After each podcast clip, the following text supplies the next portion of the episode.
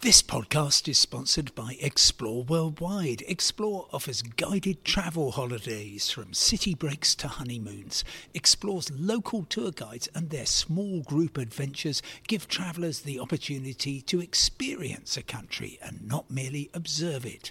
Whether it's a food and drink tour in the hilltop towns of Tuscany or a walking tour in the rice fields of Vietnam, Explore puts their trust in the quality of their local tour leaders so you get a better insight into your holiday destination.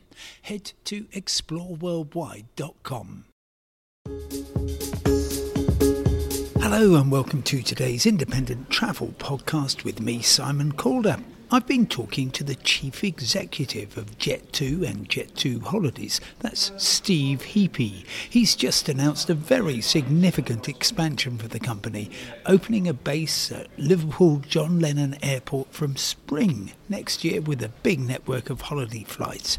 Yet, given that Jet2 already has a significant presence at Manchester Airport, just 24 miles away as the crow flies, why would the firm want to open a separate base? Quite simple, Simon. Customer demand from people that live in the catchment area that currently travel from Liverpool that want to experience one of our products, from perhaps uh, some of our customers that travel to other airports, from the airport themselves, and of course from our independent travel agent partners in the catchment area that want to provide people with one of our flight or holiday products. So uh, we've we've had this level of demand for a long time, and now we feel the time is right to serve that demand. But you will know far better than me how TUI plans to expand in 2024. I imagine that um, EasyJet Holidays might have some sort of competitive response.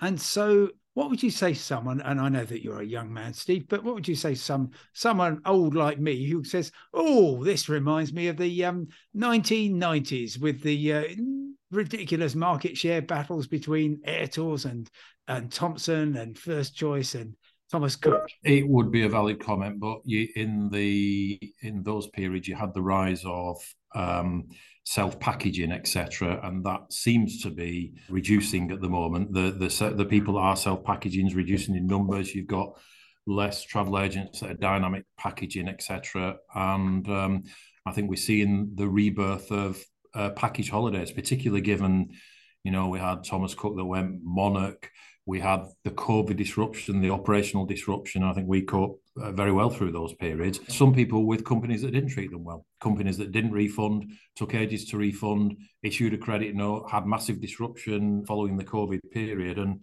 you know, customers, they'll only stand that for so long. You know, we're seeing lots of new business, people that have never booked with us before. People are attracted, I think, to our product and our our passion for giving the best customer service.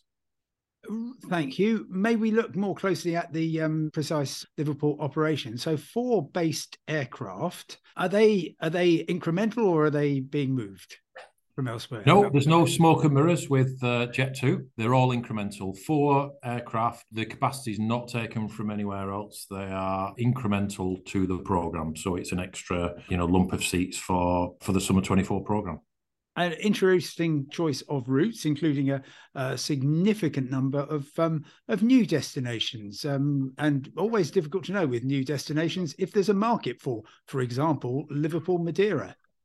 Yeah, I mean, sometimes there's a reason for a, a, a route not being served at an airport, obviously, but again, we've done our market research and the routes we've done are the high volume routes that we have success with at other bases you know we've got uh, gran canaria funchal menorca bulgaria rhodes zante and paphos i think oh uh, very very uh, good yeah. Thank you. Yeah. And those are going to be brand new routes for the airport. They serve us very well from other destinations. They're high volume routes, and we'll be very happy to do those from the point of view of somebody who regrettably lives in southern England, I'm sort of looking at this and I'm saying, well, it's great to see Jet2 expanding, but it's in their in their heartland, as it were. And I'm wondering whether there's going to be more happening on the M4 or south thereof. I very much hope the the will one day. You know, the, the conditions have got to be right and the capacity's got to be there at the airport. Liverpool was, you know, the right place at the right time, but we talk to other airports throughout the UK on a regular basis, and you know, this I certainly don't see this as the last bit of growth we do. I think hopefully there's more to come, but the conditions need to be right. Finally, how are you feeling having steered Jet 2 through three absolutely tumultuous years with problems that none of us could ever have foreseen? How are you seeing the summer ahead? I'm seeing very positive signs for the summer for us. As I said, our levels of new business, brand new customers is good. Our retention levels are very good. Sales are encouraging. Our operation started well. Uh, you know, again, we're fully recruited and ready to go. Our staff are extremely engaged. We gave an 8% pay rise last year. Uh, we gave a little bonus to everyone. We've given 9% pay rise this year, and our staff are extremely motivated. And it's not just about the pay, it's the fact they work for uh, an airline that's the fifth best in the world. They work for the best tour operator in the UK, the, the only which recommended provider for holidays and flights. It's a real pride for working for a company like this. It makes it a pleasure when you can give great customer services and the customers appreciate it rather than batting off disgruntled customers all day, every day. So it's a you know it's a very good place to work for and, and our colleagues seem very happy and we look forward to welcoming lots of new colleagues from the liverpool catchment area that's Steve Heapy, Chief Executive of Jet2 and Jet2 Holidays. Thank you for listening. I'll talk to you again tomorrow. Goodbye.